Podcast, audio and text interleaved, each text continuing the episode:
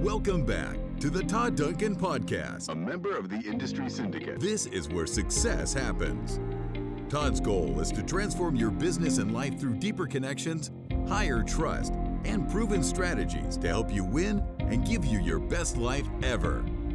Here's your host, Todd Duncan. I was talking with somebody uh, recently, and we were talking about um, the question uh, Do you know how much you're worth? And I think most people, when you are asked that question, you're not really thinking about what I would like you to be thinking about, and that is how much you're worth per hour. And people that have heard me talk about this um, scratch their head at the very start because they don't really realize what is possible. And yet, once they achieve that, they never scratch their head again because they're now at a level where they believe. Here's what I know for sure about loan originators, mortgage professionals, real estate professionals. I know this about any salesperson on the planet that is straight commission, and that is that there is a gap between what you're earning and what you could be earning. And that gap is called a real income gap. And what our mission is, is to help you close that gap. And when you are able to close that gap and go from what you used to earn to what you're now earning, what you're now earning becomes the floor for your next ratchet up on what is next from an earning standpoint. I believe that belief goes into this. And so when people hear this at, at face value um, out of the blocks, they think, uh, I, I, don't know that I can do that. And I get that because what I'm about to share with you is uh, probably hard to get your head around if you're not experiencing it. But we literally talk to people every single day that are growing up in the system and, and process called high trust. They're following the 14 laws of high trust selling. And what is happening is their hourly rate has gotten to at least four numbers before the decimal point. So I'm talking about $1,000 an hour. And if you think back, a lot of these people started off at 20, 25, 30, 35, 40, 45, 50 dollars an hour. So when we ask the question, um, is it possible for you to earn more and then have more time to do what you love? The answer is yes.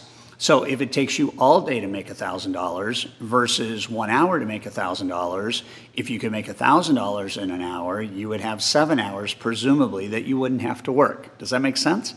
And I'm not asking you to, uh, well, actually, I am. I'm asking you uh, to work as few hours as possible and make as much as possible. That's the entrepreneurial commission spirit. You do that through value creation, you do that through value distribution, you do that through super high competency and the skills that you have to deliver on, you do that through um, delegating, you do that through streamlining, you do that by selecting the right people to do business with, you reject drama and high maintenance people. It's a host of things that allow you to take back control. But what I want you to know is that when somebody hits that $1,000 an hour mark, then that becomes the base. They're now going, well, why couldn't it be 2,000? Or why couldn't it be 3,000?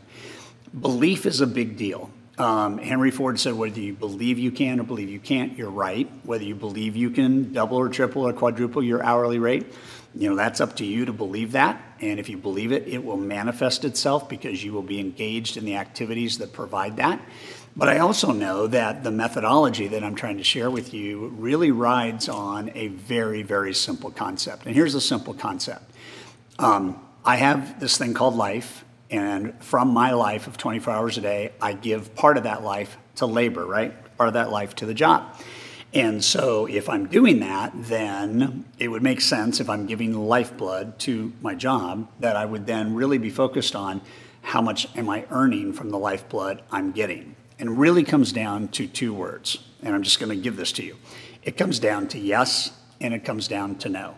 And what I know, K N O W for sure, is the people that say no, N-O, to the things that aren't high dollar productive, aren't insanely focused on generating revenue for their brand, um, that don't do that efficiently and at scale, um, are, are never going to be able to achieve what we're talking about. You have to say no.